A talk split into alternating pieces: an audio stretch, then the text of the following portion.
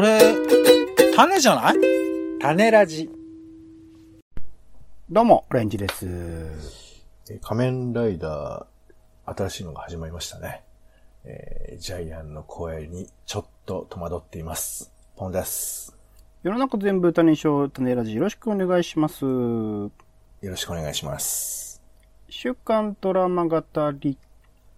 毎週ドラマの感想や考察、ドラマをきっかけに思ったことなどを語っております。今回は、まあ、2021年のね、夏ドラマにおいてコロナ禍を描くことについて語っていきたいなと思っております。どういうこと？どういうこと？ということで、まあ、2020年の2月ぐらいからですかね、ずっとまあ、新型コロナ感染拡大というところでコロナ禍と呼ばれて、現実世界ではまあ、外に出たらマスクをするっていうのは特にね、都会においては当たり前になってきた。世界中ね、そんな感じになって、まあ今、マスク外してる国とかも ありますけど、まあそういう風になってきてる中で、まあ、2020年の冬ぐらいからかな、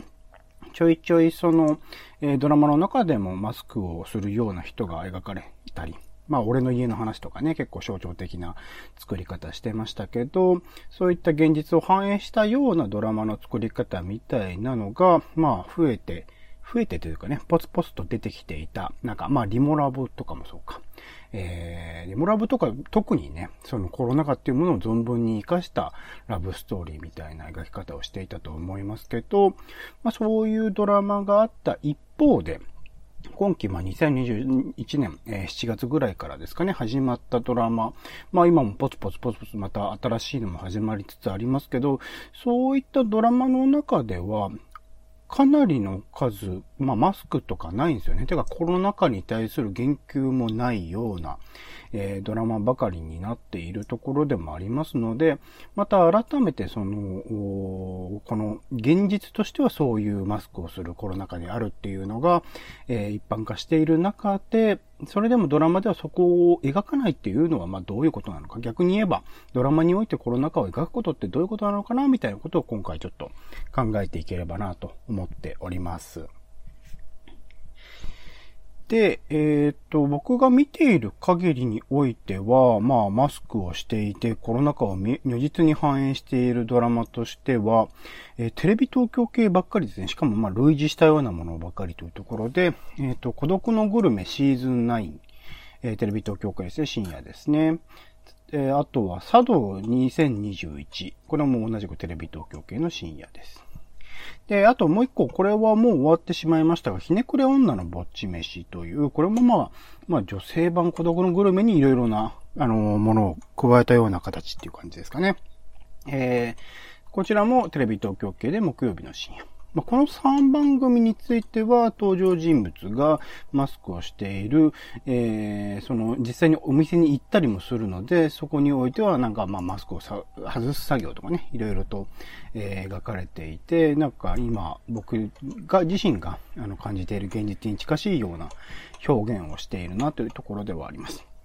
一方で、まあ、テレビ東京系の深夜でも、あまりそういうことを気にさせないような作り方をしているのもあって、例えば8月は夜のバッティングセンターでという、まあ、野球についてのね、ドラマにおいては、特に登場人物たちはマスクもしていない。まあ、バッティングセンターという場所なので、本来であれば、まあ、マスクをして、まあ、距離を取るとかっていろいろ必要だとは思うんですけど、そういうことはしていなかったり。えーあとはお耳に合いましたらっていうね、えーポッドキャスト、まあラジオ、音声メディアですか。そういうものを描いたような、あーもの、まあ、食事シーンとかもあるので、本来であれば、まあ、一人で食べてるっていう設定なのでね、えー、なかなか気にしなくていいのかなとも思うところはありますけど、こちらにおいても特にコロナ禍についての言及はなく、まあ、一応漬物業界とかだから、コロナの煽りとかはね、受けている業界のはずですけど、そこら辺は特に言及はしていなかった。なので、まあ、テレビ東京系の深夜ドラマにおいても、まあ、作り方によって、えーそこら辺の差が生まれているような状況でもある。で、他の局のドラマとかだと、基本的にはどんなドラマにおいても、まあ、コロナ禍っていうものを意識させる要素が排除されているようなドラマが、まあ、圧倒的に多いかなと思います。それは、えっ、と、SF とかファンタジー的なちょっとせ、あの、今の現実と違う世界の設定みたいなものをことさらにこう強調しているようなものではなく、なんかすごく今の現実っぽいんだけど、ちょっと平行世界観あるなみたいな描かれ方をしているドラマというのが、まあ多いかなと思っていたりもします。まあ、今言ったみたいな、その、歴史ものだったりね、過去の時代を描いているものだったり、そういうものであれば、SF だったりっていうんであれば、なんかそういうコロナ禍みたいなものを無視するみたいなことは、あのー、理解できるとは言わないけど、なんて言うんだろうな。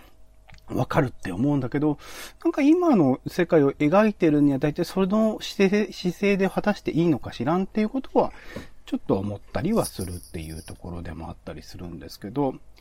ちなみにポンさん今見ているドラマで、そういうなんかコロナ禍みたいなものを明確に反映しているドラマみたいなのってありました？うーん。なんだろうね。なんか、本当さっき言ったリモラボっていうのは、うん、リモラブ。まあ、ちょ、結構直接的に、えー、ステイホームみたいなリモートワークみたいなことも描いてたですけど、うん。えー、まあでも実際ね、結構マスク外してたりするんだよね。あのドラマ、細かく見てると。リモラブの中ではそうですね。まあ二人きりになるシーンとかかな。会社とかでは基本的にしてましたよね。そうそう。まあ、ただその表情を出す理由なのか、まあ、うん、ちょっと緩い人っていう設定もあったりするのかもしれませんけど、うんうん、あの、もちろん何、距離を取ってくださいっていうふうな、ああいうふうなシーンもありつつも、うん、こういうふうなことをしてたなと思ったりしましたけど、でも、あれよね、なんか、コロナであるっていうふうな要素は、まあ、例えばその、この前終わった東京 MER なんかは、はいはい、はい、あの、不必要な接触は控えましょうみたいなことを、ちょっとさらっと言ってみたりとかをしてるんですけど。それってどういう理由でその発言に至ってる感じなんですかね、ドラマ中では。まあ、それは、あの、何？その、ベタベタしない方がいいですっていうふうな趣旨なんだけど、だけど、まあそういう現状もちょっと、なるほど、ね、えー、考えながら。だから、それは、まあ最終的にはその、えー、何？ベタベタしなくても僕らは繋がっているんですみたいな話になっていくっていうことなんですけど、おそらくはね、まあまあそういうのがあったりとかはしましたよね。えー、あと、最近始まったの仮面ライダーリバイスっていうやつでは、まあ、これもあんま関係ないかもしれないけど、あの、ちょっとめんどくさいけど説明するね。あの、仮面ライ、今度の仮面ライダーは、悪魔とセットの仮面ライダーなんですよ。あ、もうダメだ。もうよくわかんない。もうこれ、これ以降はわけがわからないから。セット、うんうん、えっ、ー、と、銭湯の息子である主人公は、うん、えー、弟が、えー、うん、まあ、地球を守る警備隊に就職が決まりまして、はいはいはい、はい。そのお祝いの会で、うん、えー、襲われることになって、ああ、怖い。怖いね。そこで、えー、そのえー、平和を守るチームが開発している悪魔と契約することによって変身する道具を、ひょんなことから、えー、自分が適合者だってことが分かって、なんてことだなんてことだよ。まあいいや、そのとにかく仮面ライダーになるんですけど、その、えー、主人公に何か取り付いている悪魔は、うん、なぜかマスクをしているデザインをしてます。うん、うん、うん、うん、うん。っていうことぐらいかな。あとは別に何にも関係ないですけど。えっ、ー、と、マスクをしているやつ以外の人たちは特には何もしてない。うん、関係ない。というか、だからほとんどそんなことを、そんなことって言い方悪いですけど、その、うん、なんか、オレンジさんの、ごめんね、論調を聞くと、そのコロナ禍を描くべきだ的に聞こえる面もあるけど。べきだ的ではないです。ではないです。はい。うん。あの、うん、そういう意味では、うん。一時その、そういうものを描いた方がいいのかなっていうドラマもありましたけど、むしろ、うん、あの、コロナ禍が終わった後というか、そういう風なことを描いているし、あとまあ、言うなれば、キスシーンとかも結構、最近ね、プロミスシンデレラとか、感情が綺麗だったとか、あの、もうありましたけど、まあ、最終回に限らずですけど、もう結構チューチューしてましたよね、なんだか。うん、うん、ううんん。だからもう、そういう意味では感染対策を、ま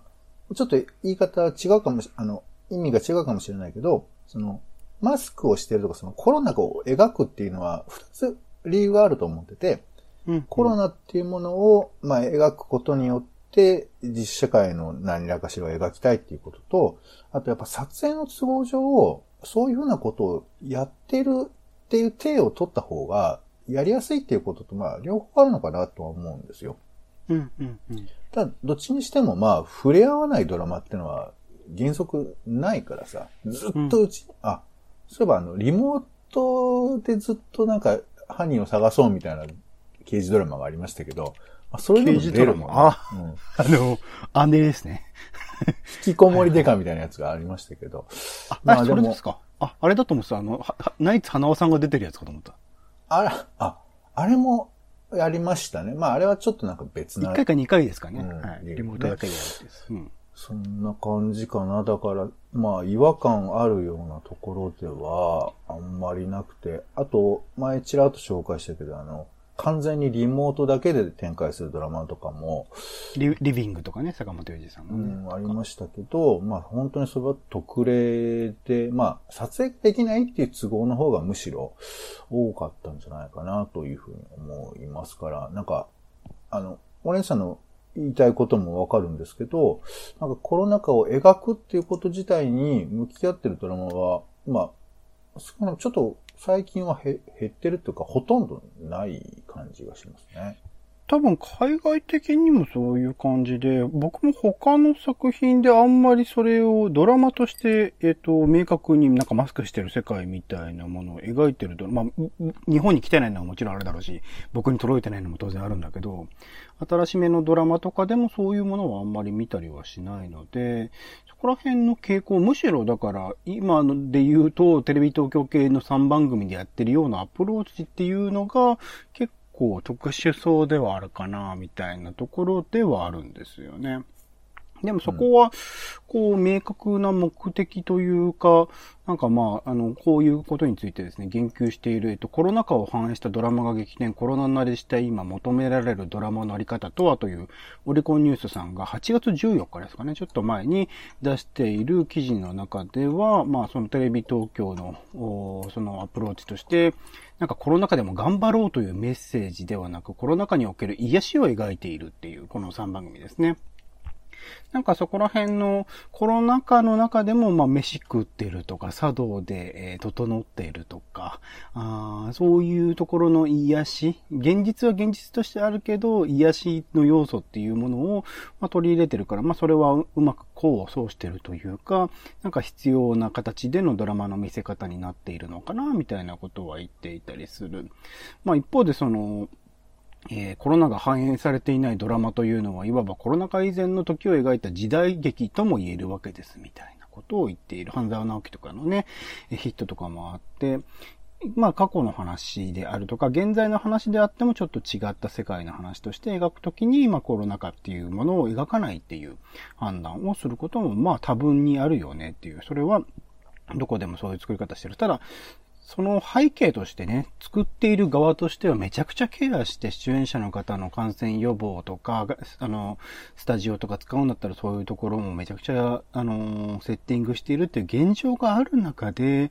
なんか、うん、ある種無理していることではあるじゃないですか。そのコロナ禍っていうことを忘れるというか、あの、撮影に入る直前までは、マスクして、フェイスシールドして、みたいな、消毒めちゃくちゃして、みたいなで、撮影入りました、撮影しますっていう時にみんな、演者の方々はそういうものを外す。でも、スタッフの人たちはみんな、マスクたちとかをしているっていう、この、ある種の、なんだろう、逆に無理をしている感じっていうものを続けなきゃいけないものなのかともちょっと思ったりはするんですよね。無理をするっていうのは、コロナをあ劇中に入れないことが無理っていうこと？というより、なんかマスクとかをして、普通に撮影した方が楽なんじゃないかっていうことです。演者がってこと？演者がってこと。うーん、楽ではないんじゃないのかお、それは？どういうこと？な。いやいや、だって、コロ、その、コロナというかソーシャルディスタンスとか3密をあの回避するとか、そういうことを意識することが劇中に反映されなきゃいけないって話をしてるってことでしょ？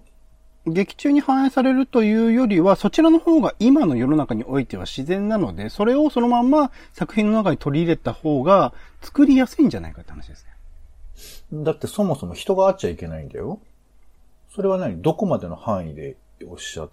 おっしゃってるっていうか。そもそも人が会っちゃいけないってなると撮影自体ができなくなるので、その段階としてですね。撮影の都合じゃなくて、物語として、うん、ね、みんながマスクをして、距離をとって会食もしない、ね、なるだけズームとかでしか会わないみたいなことを念頭に置くっていう話が楽だっていうのが分かんなくて、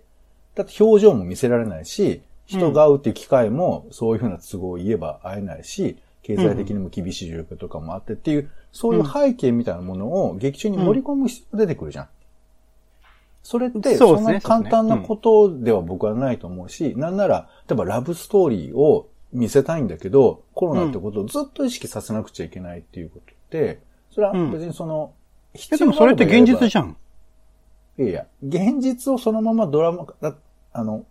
いやいや、まあだから、それが正しいかどうかの話ではない、うん、あ、そう、俺も正しいってからどうかって話は全くしないです。その、だけど、例えば、ほとんどのドラマって、現実と直接リンクしてるわけじゃないわけですよ。何らかしらのこといろいろオミットして、ドラマって作られてて、うん。うん、例えば経済的に厳しい人が世の中にはいるだろうし、だ男女差別だっていっぱいあるだろうし、例えば、よくトレンディードラマなんかで言えば、いや、こんな暮らししてる奴がいねえよとかさ。まあ、うんうんうん、あの、いるよ？いない、いないわけじゃないけど、その平均値とってそれはあるかないかみたいな話だとかっていうことを言えばだし、まあ、極論言えばあんなセリフ回しするかみたいなことすら、現実味があるかって言われればわからないわけですけど、うん、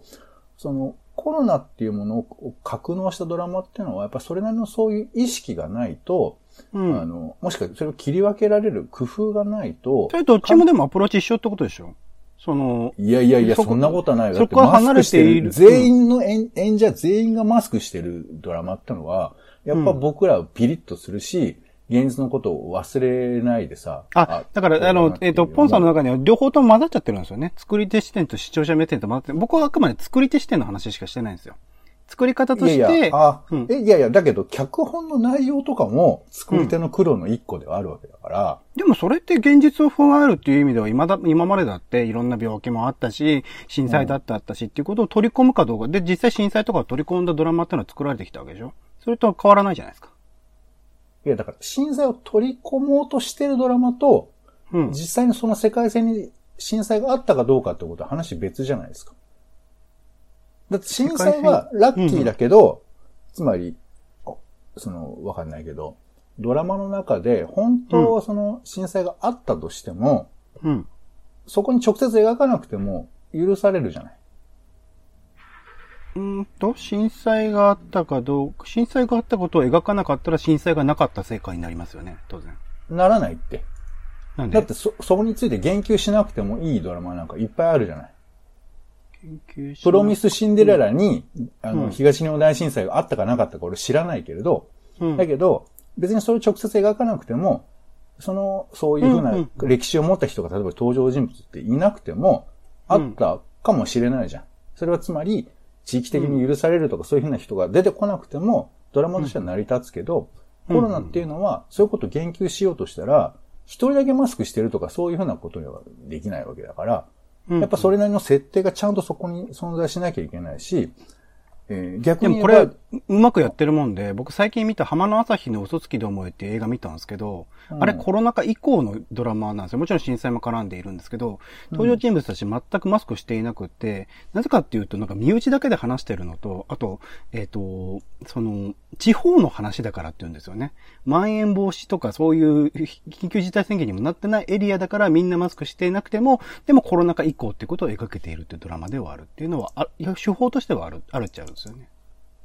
うん、いや、だからいいんじゃないの？そういうものもあるとは思うけど、うん、あの、それが楽なのかって言われると、あの、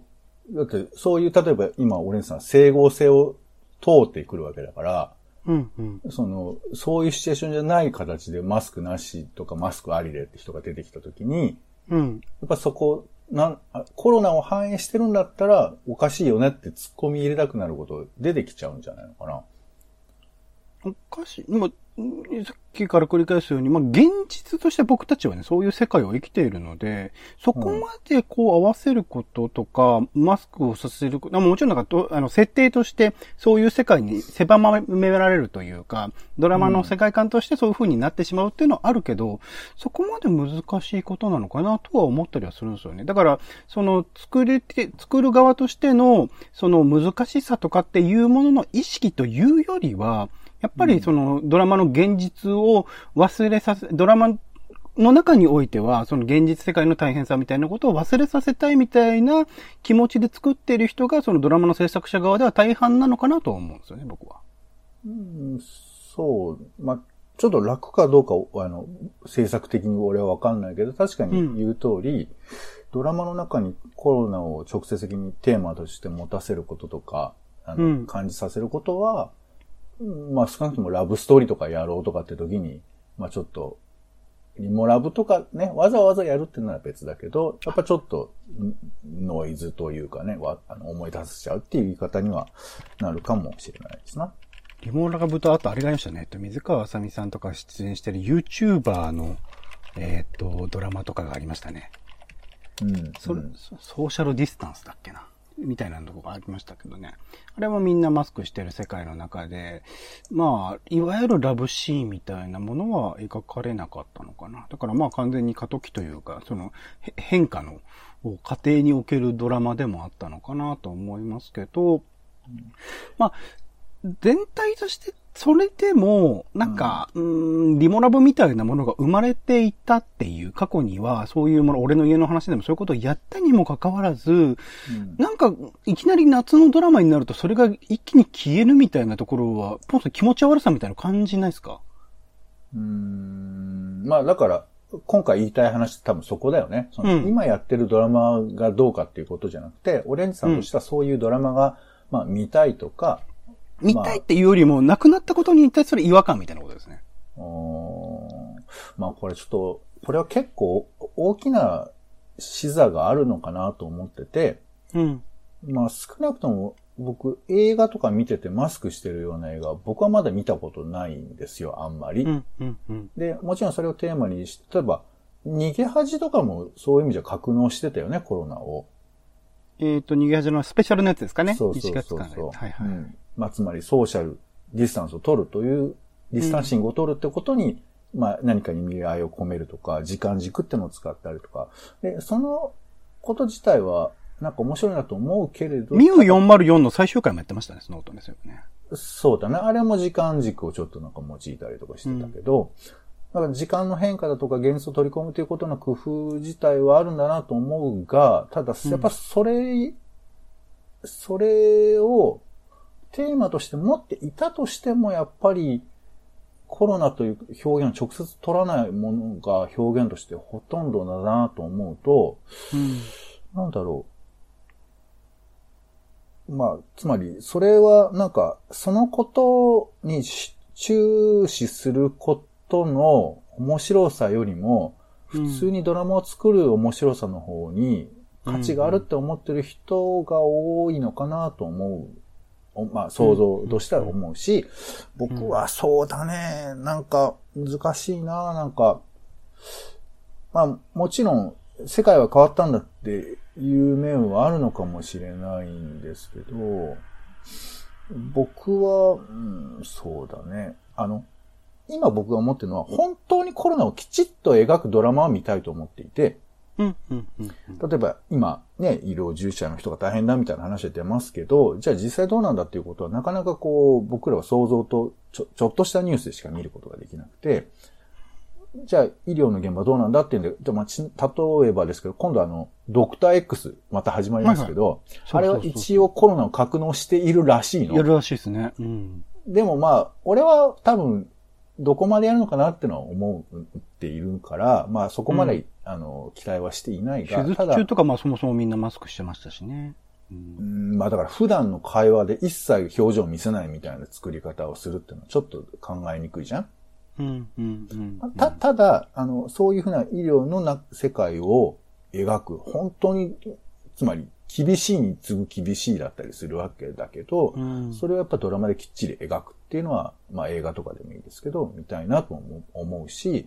うん、あの、これも一つあるけど、そのさっきね、田舎とかその近しい人だけだからマスクしてないみたいな話あったけど、俺はこの世の中でも全然マスクしないで生活してる人いると思うのね。その範囲でっていう突っ込まれるような。で、そういう人込みで、いや、その、コロナ禍中の時代に生きてる人たちを描くって今できないと思うんですよ。不謹慎みたいな感じがあって。ああ、ほほほほほほ。あえて元気、うん。うん。でもそれって現実としてはそうじゃないですか。真面目な人も不真面目な人も、うん、まあ自分の考え方とかいろんな人が混ざっている中なんだけど、でもそういうふうな人を格納すると結構できないと思ってるんだけど、今はまだね、あのコロナ禍をもし描いたとしても、でも、僕はそういうふうな人もいていい世の中、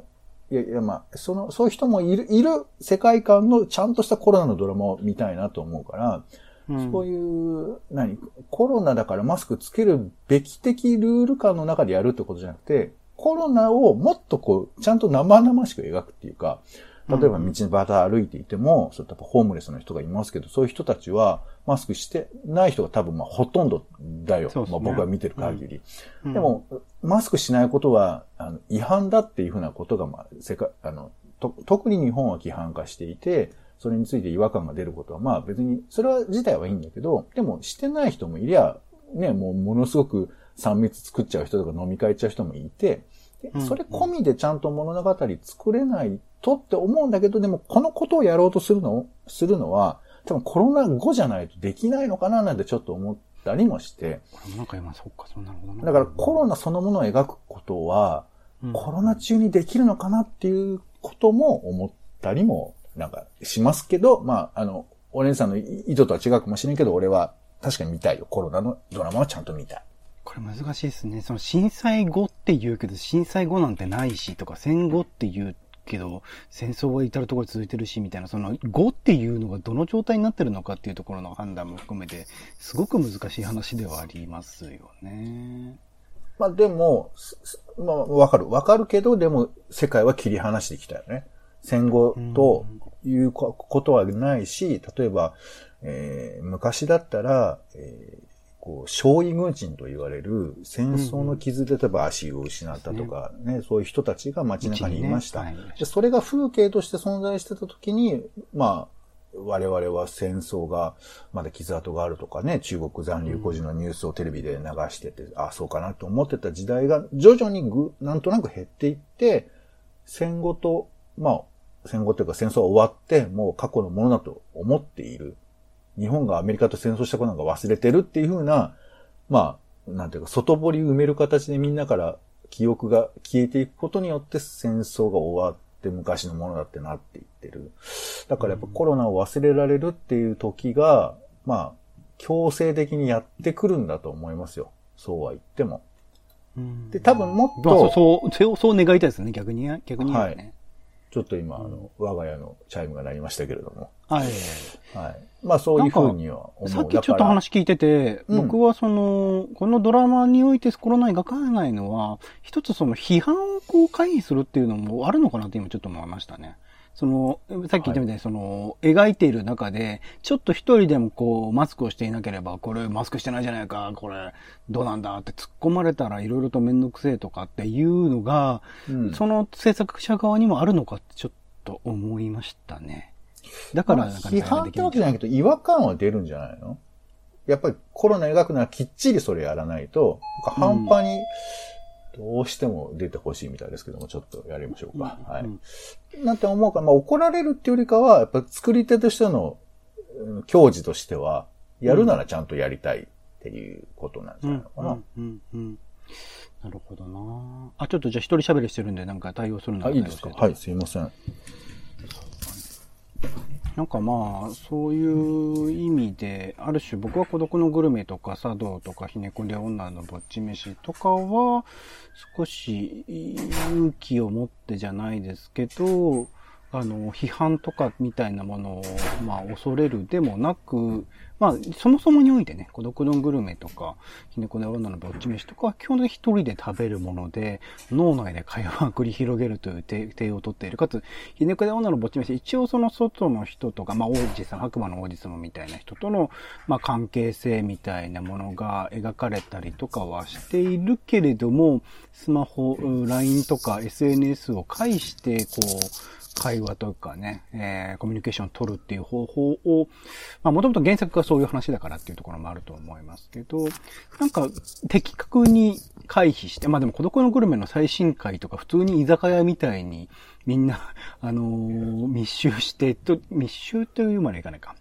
トークしてるみたいなところも描写されてたりはしましたけど、うん、なんかそこら辺をこう、無理なく、実際の外食の光景として、こう、見せるようなことはしているので、逆に、うん、ん、こういうコロナ禍を描いて、マスクをしているような世界を描いているドラマの方がすごく、こう、いろんなところをケアしながらやっているんだろう。まあ、茶道とか、アベノマスクするとかね、えー、偶然さんがやるとかっていうネタとかも仕込んでたりとかいろいろありますけど、なんかすごくケアして作っているんだろうなという想像はしているところではありますが、あれ、ポンさん戻ってきた？はい。あ、いたいたいた。そう、あの、3番組がね、逆に言えばそういう批判とかも、こう、恐れずに、えー、恐れずにっていうか、いろいろとケアしながら作ってるんだろうなという、うん、今感想を述べてはいたんですけどね。まあ、そうね、なんか、なんだろうね、あの、さっきちょっと言いかけた話では、やっぱりマスクしない世界線に早く戻したいっていう、も、もしかそれが普通なんだっていうふうに意識してる人と。思いたいというか。うん。うんだって、例えば海外なんか見るとさ、まあこれは、その、うん、ちょっと僕らが、えー、って強く思っちゃうような映像を出してるっていうのもあるでしょうけど、うん、まあ、あんまりとそ、そもそも欧米の人はマスクしたくないんだと。あ、そうですね。うん。あと、触れ合うってことを。いろいろ文化的なもんあるみたいですね。そうそう、その、なんかやめましょうみたいなこと自体がおかしいと。なんで食事の時にマスク過食意味わかんないよみたいな。うん、何、うん、食事ってなんだか分かってんのっていうふうな話で思ってることもあるのかなと価値観の違いではありますよね、うん。そう。だから僕らが思ってるこの価値観は、つまりコロナっていうことではなくて別の何かのエネルギーが結果としてコロナの時にマスク絶対する距離を取るっていうふうなことにしているけど、まあ、もっと言ったら、個人のレベルでも違いがあって、うん。あの、いや、全然人と会わなくて結構ですっていう人と、いや、もう本当早く飲み会行きたいっすよっていう人は、まあ、うん、まあ、両方いて、うん。うん。だけどね、それがこう、やっぱ自分の当たり前だと思うから、とは思ったりもするんですけど、うん、まあでもちなみに今あの、えー、宅配の人と会いましたけど、僕。あら。この時、やっぱ、こういうのは見たいなと思うんですけど、うん、宅配の人にさ、わ、ちょ、待ってくださいっつって、俺、今わーって会いに行ったんだけどさ。うん。その時に、はっと思って、あ、ちょっとこっちって呼ぶけど、うん、俺がこう、会えないから、マスクを探して今つけて、うん、あの、確かに。受け取ったりとかして。僕もなんか半開きとかしますよ、高い弁でね。半開きで、そこ置いといてくださいみたいなことしますね、やっぱね。こういうことは、ドラマで見れたら嬉しいなとは思う。なるほどね。所作というか、ね、だ別に、うん、これマスクじゃなくてもいいんだけど、その、なんていうかな。人と会うっていうことの中に、その、記号性みたいなことだけじゃないものがそこになんかあったりすると、ちょっと面白いっていうか、うん、ただそれがコロナを魅力的すぎるっていうか、強すぎちゃうから、なんか、あの、そこを描かない方が、あの、いいのかなと思っちゃう節は、なんかわからなくはないけど、うん、演劇なんかは逆に言えば、と、といっぱい取り込んでいるのかななんて思ったりするけどね。実際その。演劇はもう、すごいディスタンスの取り取り方めちゃくちゃ難しいみたいですね。ちっちゃい劇場だと特に。そうそう。だからそういうことを取り込んだ方が作りやすいとかあるかもしれないけど、なんか、オレンジさんは、その、うん、何？えー、こういうコロナ格納ドラマが見たいとかあるんですか？こういうコロナ格納ドラマ、いや、それこそ、まあ、ドラマとして面白いことを前提として、そこに当たり前に、それこそラブストーリーで、まあ、仕事ドラマでも何でもそうですけど、当たり前のように、あの、コロナの世界っていうのが入り込んでるドラマも見てみたいっていうぐらいですよ。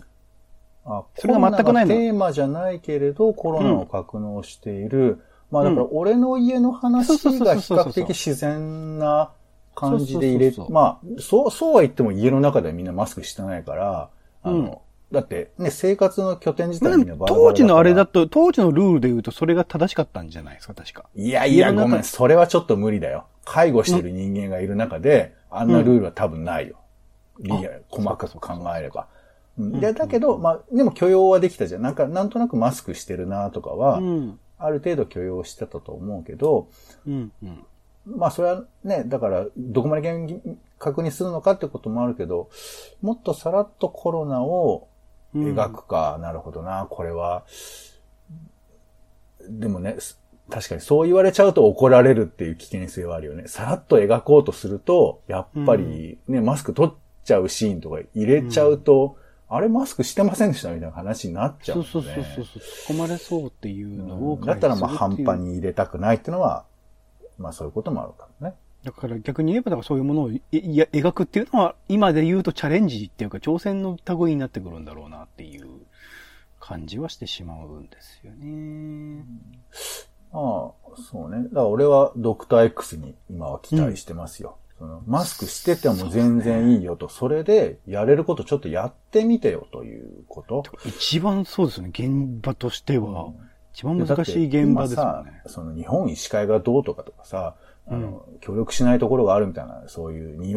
本当かどうかよくわかんないような話がいっぱいあって、お医者さんの現実ってのはさ、その、なんか、結構何、アバウトな形でしか語られないから、ちょっとドラマできっちりそのあたりさ、まあ、うん、本当ではない、フィクション込みでいいけど、どういうことが起こってるのかっていうのを入れてくれると、これはちょっと面白いと思うから、うん、まあそういう意味じゃ、まあ僕はやっぱちょっと積極的にコロナ医学論者としてはそういうことをやってほしいなとは思うし、うん、まあなんなら国会とかやってみろよとか思うよね、本当に。政治家、うん。どういうつもりなんだみたいなこととか。うんうんうんうん、そう。まあね、逆に言えばこれチャンスでさ、どうするのか。まあだからほら、ゴジラの時に出てきた政治家たちのうろうろみたいなことは、うん、まあでも面白くも見れたわけだけど、うん、世界各国で首脳たちがどう動いたかっていう中で日本の人たちがどう動いたか。だから、これはフィクションで、なんか、えー、コロナ風なやつが現れた時にどうしたんだみたいな、そういうフィクションを例えば描くとか、うんうん。うん、まあ、みたいなこととか見たいよね。そういう。これはあれですかね。次で言うと、科捜研の女とかどうするんですかね。科捜研の女ね。まあ、まあでも別にないのはもうデフォルトで俺はいいと思うよ。それやっぱ、あの、なんつうかな、難しくて、なんか俺過去にそういうものを格納したドラマがあったのかなってちょっと想像したんですけど、うん、例えばほら、オイルショックとかあったりとかさ、あとまあ、えー、学生運動、花坂りし、花坂、花坂じいさんの時期とか、なんかちょっとわかんないですけど、うん、なんかそ、まあバブル崩壊だとかさ、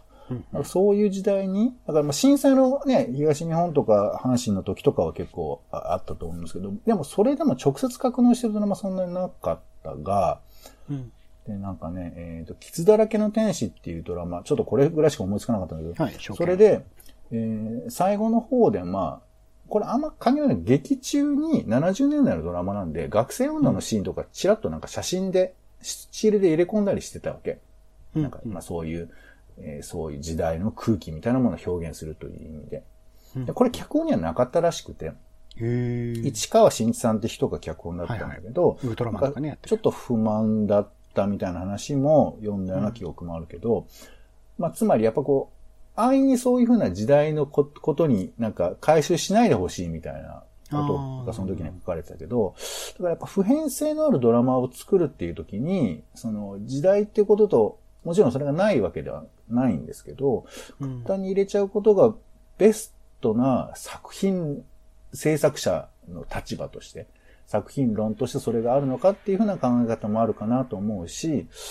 うん、まあでももちろん入れてもいいし、僕ら気がつかないうちにね、なんとなく格納しているはずだし、例えばサザエさんで携帯電話が出てこないのは、やっぱ僕らにはちょっと、あの、サザエさんだから許してる面はあるけど、普通は違和感あるよね。いやでもあれは、まああの時代の話だからっていうのは。あの時代ってもうわかんないよ。それはもう。あんな、うん。まあまあいや、だから、それは正解かどうかって話ではなくて、やっぱその世界観を守るっていう、やっぱ物語をどう作るかっていうことに、うん、まあ、できればそ、あの、最重要ポイントを置いてもらうことがやっぱりいいのかなとは思ったりはします。むしろだからそういう意味では、今言ったようにドドクター X とか、シリーズものの方はこういう一回だけこの時期がありましたみたいにやりやすいのかもしれないですね。なんか一つのドラマだけだと、それがそのまんま、なんかコロナという、その時代、2020年代みたい、前半みたいなものを描写しているもので、ずっと残していけるようなものにはならないから、それは描きにくいけど、逆にそのシリーズものだったりするとずっと続けてるから、この時期だけこれをやってましたみたいのが表現しやすいのかもしれないですね。うん、表現しやすいかはわからないけど、でもシリーズものはやっぱりテーマを超えるドラマのファンっていうのは作れるから、うん、そういうことは成り立つのかもしれないね。相棒もやりますね、次の期はね。はい。シーズン20もありますね。やっぱみんなこのね、相棒ファンがいるから、そういうことをちょっと触れたとしても、全然共有できるけど、やっぱ一つね、11話ぐらいのドラマで、その何がテーマなのって感じで見てるドラマにおいては、うん、あの、マスクはもうどでかい存在になっちゃうよね。どうすんのって思っちゃうだろうから、うん、そういう意味じゃ、そうね、まあ、さらっと入れるっていうことで言えば、だからサザエさんも入れてみる、うん、マスク。サザエさん、だから時代が違うからさ、こち亀みたいにこう、ず、その時代その時代でどんどんどんどん更新していくものだから。こち亀だったらどう描くんだろうね。描いてるよね。今時々やってるらしいですね、コロナ禍ね。やってるらしいですね。まあまあ、はい、そんなことはそうですね。なんかさらっと描くのは連ドラ、うん、あ長期ドラマがいいのかもしれない、ね、改めて、香取慎吾さん主演で、あの、こち亀をやっていただくっていうことでいいですかね。それでコロナ禍を描いてほしいということですね。いや、完全にコロナのがテーマになっちゃうじゃん、今や。今だけやったら。いやいや、量産だからもういろんなことやってくれますよ。今の時代を表すものを作ってくれると思うんでね。それをぜひ期待マスクなんかしてたらお前、人とお前コミュニケーションできねえだろうがつって。そこも含めて言ってほしいですよね。逆にね。それは反コロナ派の意見として出すべきだとは思うから。それはいいですね。うん、で、反コロナ派とさ、反マスク派でさ、なんか、なんかこう、戦争とか始めちゃったりしてさ。もう、ん、いや、いいですよ。最悪だよ。それも見てみたいですよ、僕は。せっかくならね。で、それをね、だから今それができるのかっていうのは、俺はちょっと、うん、当然批判はされるでしょうけどね。それも含めてね。でも早くそれが見れるような世界になってほしいとは思います。うん。現実ではありますからね。はい。ということで、そんな感じで、えっ、ー、と、まあ、2021年の夏ドラマで、そろそろね、最終回を迎えてるのもあるので、来週以降は、その、終わったドラマの感想をしつつ、あとは新しくね、始まるドラマすぐに始まるので、それで、そこら辺のピックアップもしていきたいなと思っておりますが、まあ、今回ね、えー、週刊ドラマ語りでは、まあ、2021年の夏のドラマにおいてコロナ禍を描くことについて、いろいろと語らせていただきました。お相手はオレンジと、